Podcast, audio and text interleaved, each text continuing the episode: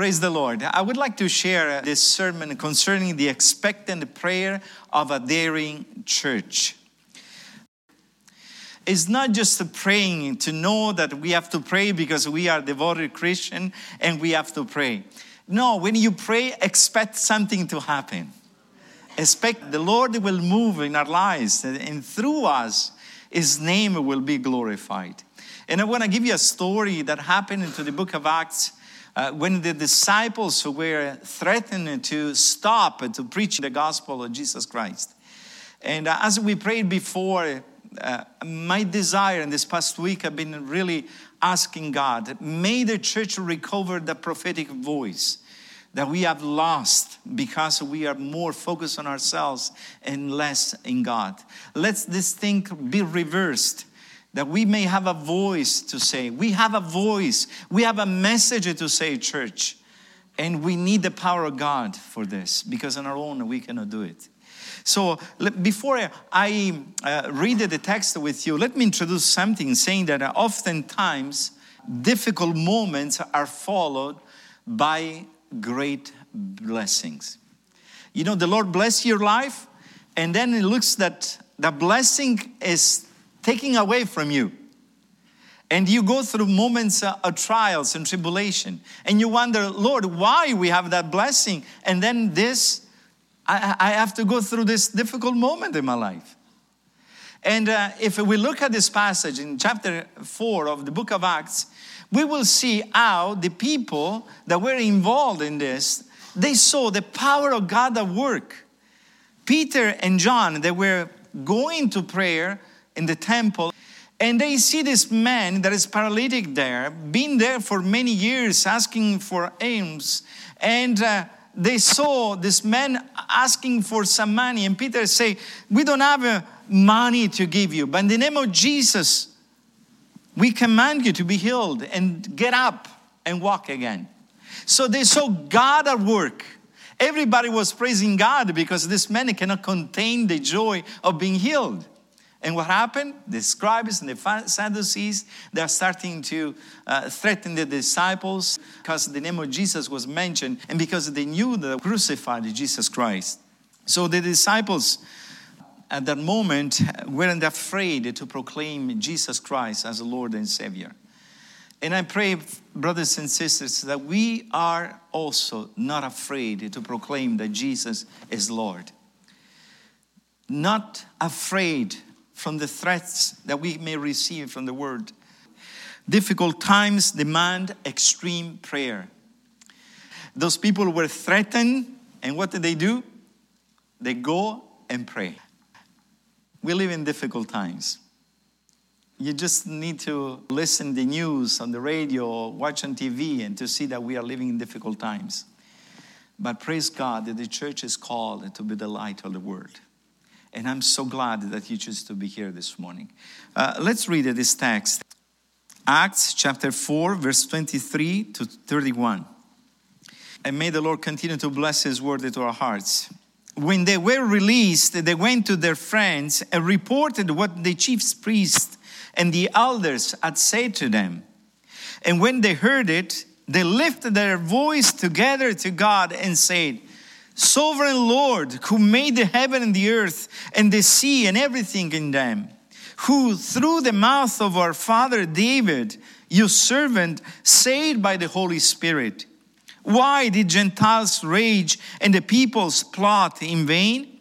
The kings of the earth set themselves, and the rulers were gathered together against the Lord and against the anointed. For truly in this city they were gathered together against your holy servant Jesus, whom you anointed, both Herod and Pontius Pilate, along with the Gentiles and the people of Israel, to do whatever your hand and your plan are predestined to take place. Now look verse 29. And now, Lord, look upon their threats and grant it to your servants that you continue to speak your word with all boldness. And while you stretch out your hand to heal, and signs and wonders are performed through the name of your holy servant Jesus. And when they had prayed, the place in which they were gathered together was shaken, And they were all filled with the Holy Spirit and continued to speak the word of God with boldness. Praise the Lord for this wonderful passage of the scriptures. I briefly want to share with you three points. The first one is that they gathered together to pray. They gathered together to pray. Praying together was something very important for the early church. And uh, we read in verse 23 when they were released, they went to their friends. And most probably they went to the upper room where they spent the time waiting for the promise of the Holy Spirit to come in their lives. And this is very important for us that we understand that the church, the early church, was gathering together to pray. Praying together should and still be a high priority in our lives. Not only for the early church, but for us today. We are called to pray and to search for God's guidance in our lives. If we go, and I will show you through the book of uh, Acts briefly, how the church oftentimes was together to pray. In uh, chapter 1, Jesus said before ascending, Stay in Jerusalem. Don't move from Jerusalem until the promise of the Father will come upon you. He's talking about the Holy Spirit. And those afraid and scared disciples, they go in the upper room, they gather together, and they pray, and they pray until the Holy Spirit will comes in their lives. They were not just the 12, other people they joined them. We know that there were 120 that were asking god to fulfill the promise. In acts chapter 1 verse 14 we read all this with one accord. Were devoting themselves to prayer together together with the women and mary the mother of jesus and his brothers. Then we move in chapter 2 when the day came and the holy spirit was uh, arriving uh, we'll see in, after, in Acts chapter 2, when the day of Pentecost arrived, they were all together in one place. There was a proximity. They were together waiting for the promise of the Father. And this is a huge, huge event that took place in the church in their lives. And my brothers and sisters, if we want to see the hand of God moving, we need to pray together.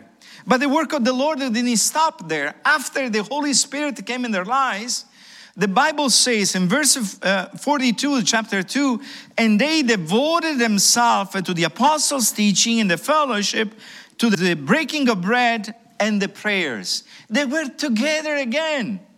It speaks about plural and the prayers. It means there was more than occasion that we're praying together.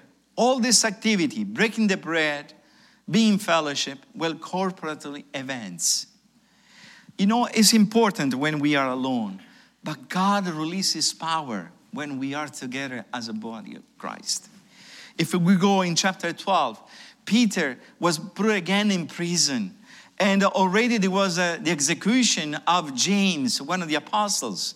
And uh, Herod make very clear that the next will be Peter to be executed. And you know what? The church they gathered together. I don't read the Bible, the passage, because it's a long story. But uh, when Peter was in prison, in chapter 12, verse 5, so Peter was kept in prison, but earnest prayer for him was made to God by the church. They prayed for Peter to be released. And it's a beautiful story that I encourage you to read in chapter 12 you will see how the hand of God moved, and Peter was miraculously delivered from the prison, and from death.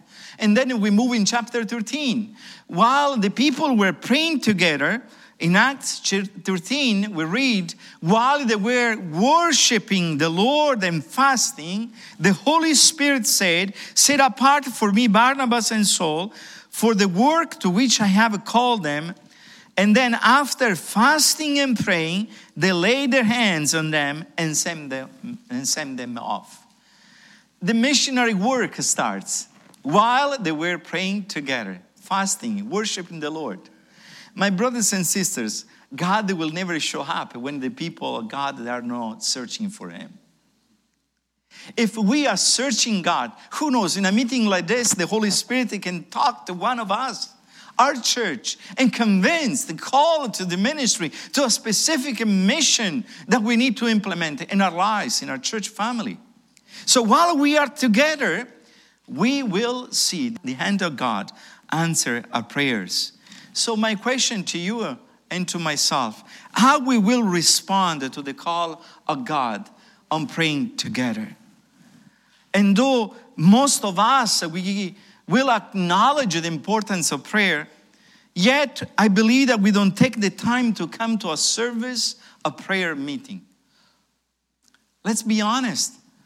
If there is a potluck, if there is another event, we are glad to come. But what about coming for prayer? Why we are not having the same fervor to come and search God? Now I recognize that maybe praying together loud as we are doing this uh, morning, it's not easy. But I can tell you something, and I speak for personal experience because I'm still a shy person.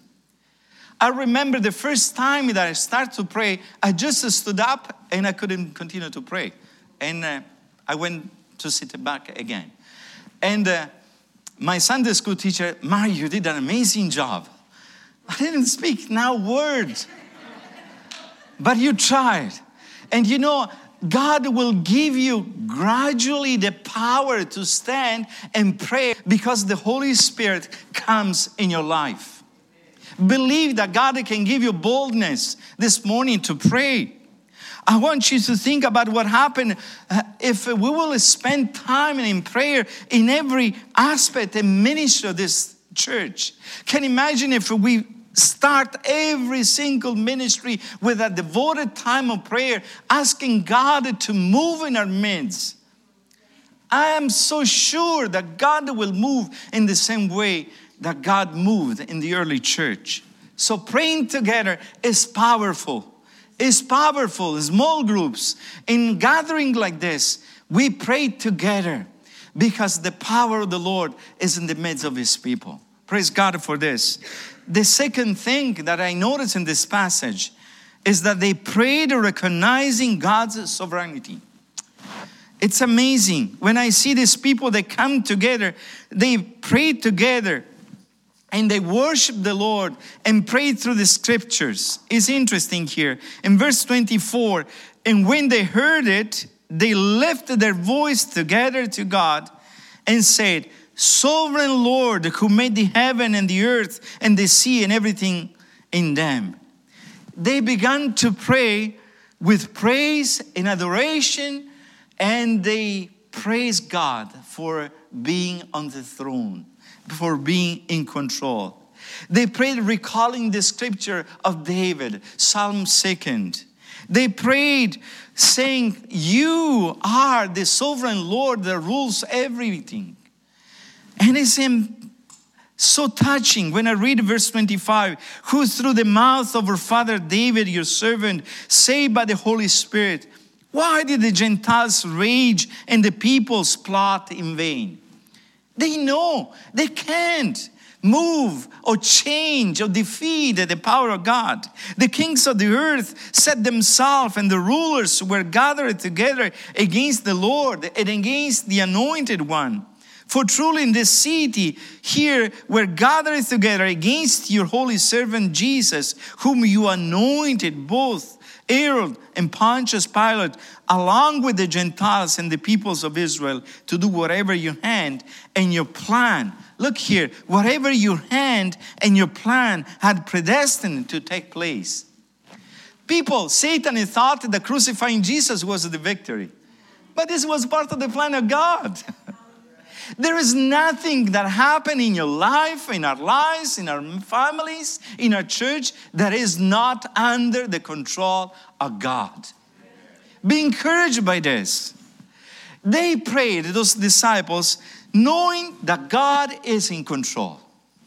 And I want you to realize that when we pray, when we serve our living God with fear and trembling, we are serving and praying the maker of the universe.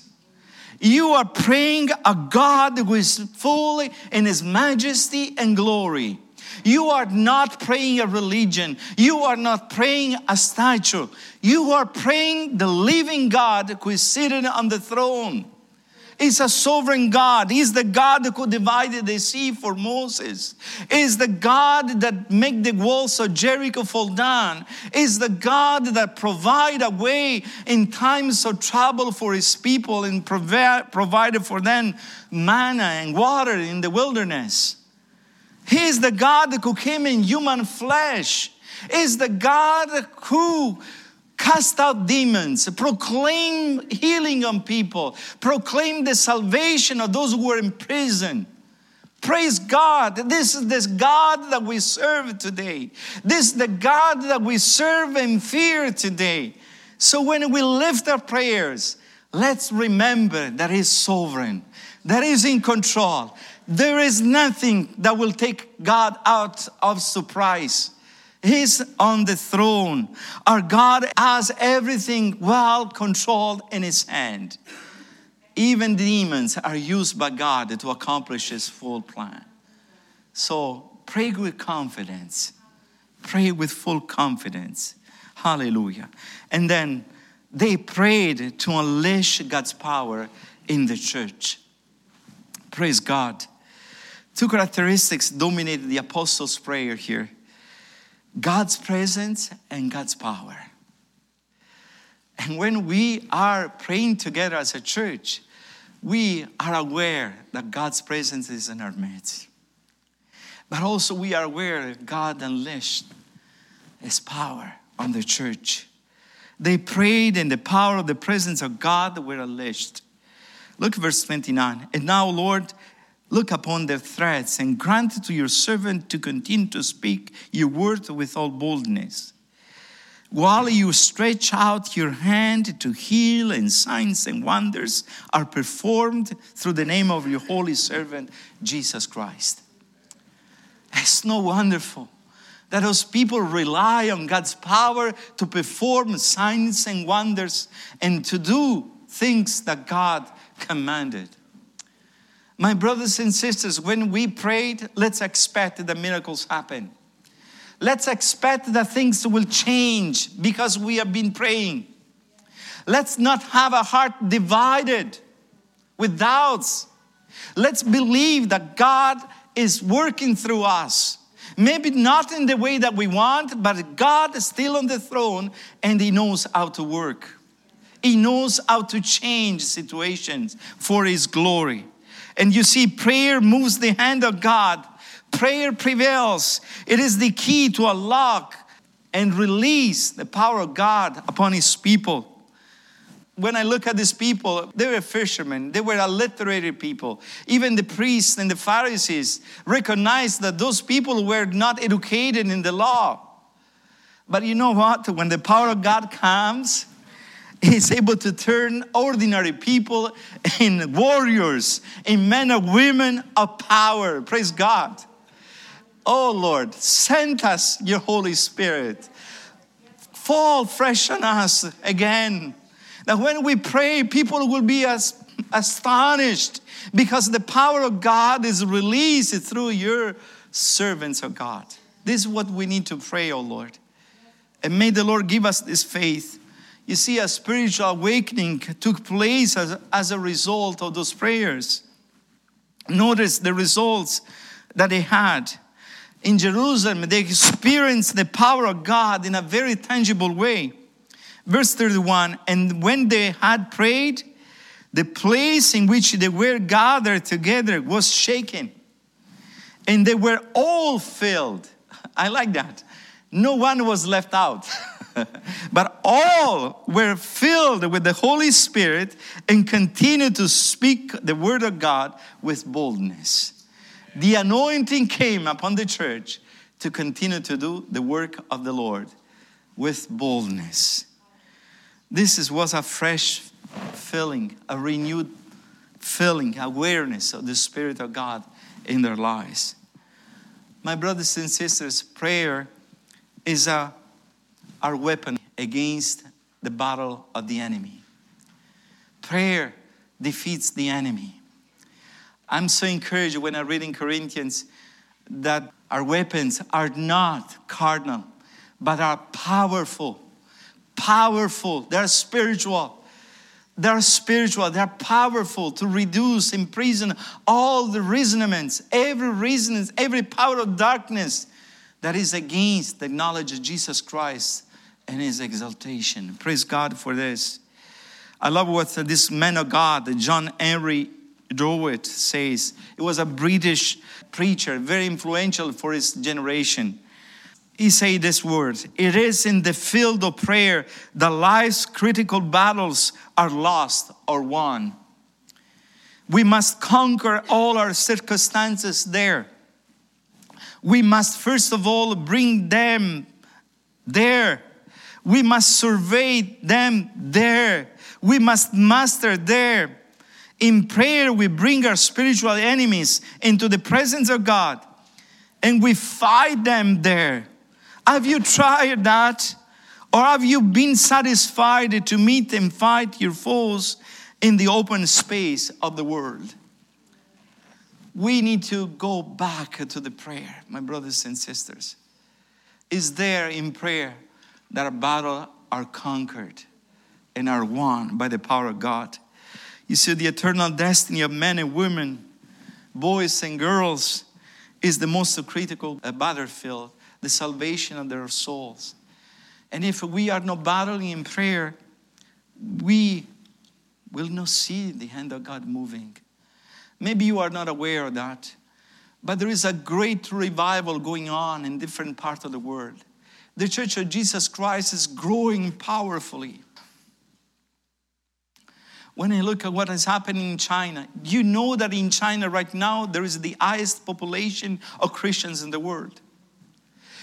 Consider that the population of China is maybe 1.4 billion. Even considering that 10%, and this is the lower esteem, are Christians, how many millions of believers are in China? If you consider what is happening in Korea, North and South Korea, in Philippines. The greatest missionary right now on earth are coming from Philippines and South Korea. If you consider what has happened in Africa, revival is taking place in many countries of Africa, though there is a lot of persecution. What about South America? Central America, we see a great move of God. And there is one thing in common that those who experience revival have is prayer. Prayer. Seeking God's face. Humbling themselves before God. They don't have the resources that we may have, but they have the best resource. They fall in their knees and search for God to change their nations. You know where the church is in decline? North America, United States, Canada, Europe, Australia. And you know why? Because in those countries, we have removed prayer from our lives. We are so confident in our own strength that we don't pray anymore. Oh Lord, forgive us. Forgive us, Lord. Let's look again for the power of prayer. And I want to close with this applications. Real prayer is not only soul satisfying, it's life changing It's life changing. The prayers of the early church was changing them. And I pray that through this meeting also, our lives, our prayer will be changed. Not just words, but we will be changed in longing more for God. When you and I spend time in prayer, things are changing. Maybe the situation around us will not be changed, but we will be changed inside. Praise God for this. And let's remember prayer advances God's kingdom. And you know that God is using your prayer to advance His kingdom? I love God. He is uh, so good with us. He has the power to say a word and things that can happen even without us. But in His generosity towards us, is using us to change things. Is giving us the privilege to be part of this. and to advance his kingdom. Praise God. And then prayer propels the church to move outside its walls. They proclaim the word of God with boldness. My dear beloved brothers and sisters, we have a message to give out. Let's not take it for ourselves only, but share the blessing of God. And you know what? The power of the gospel is the best gift that we can give to someone that we know. So I want to close with this other quote from this other man of God, Samuel Chadwick. He was a Methodist minister, a man of God. This preacher, at one point, was so precise in doing uh, his sermons and everything. He was well known for his eloquency.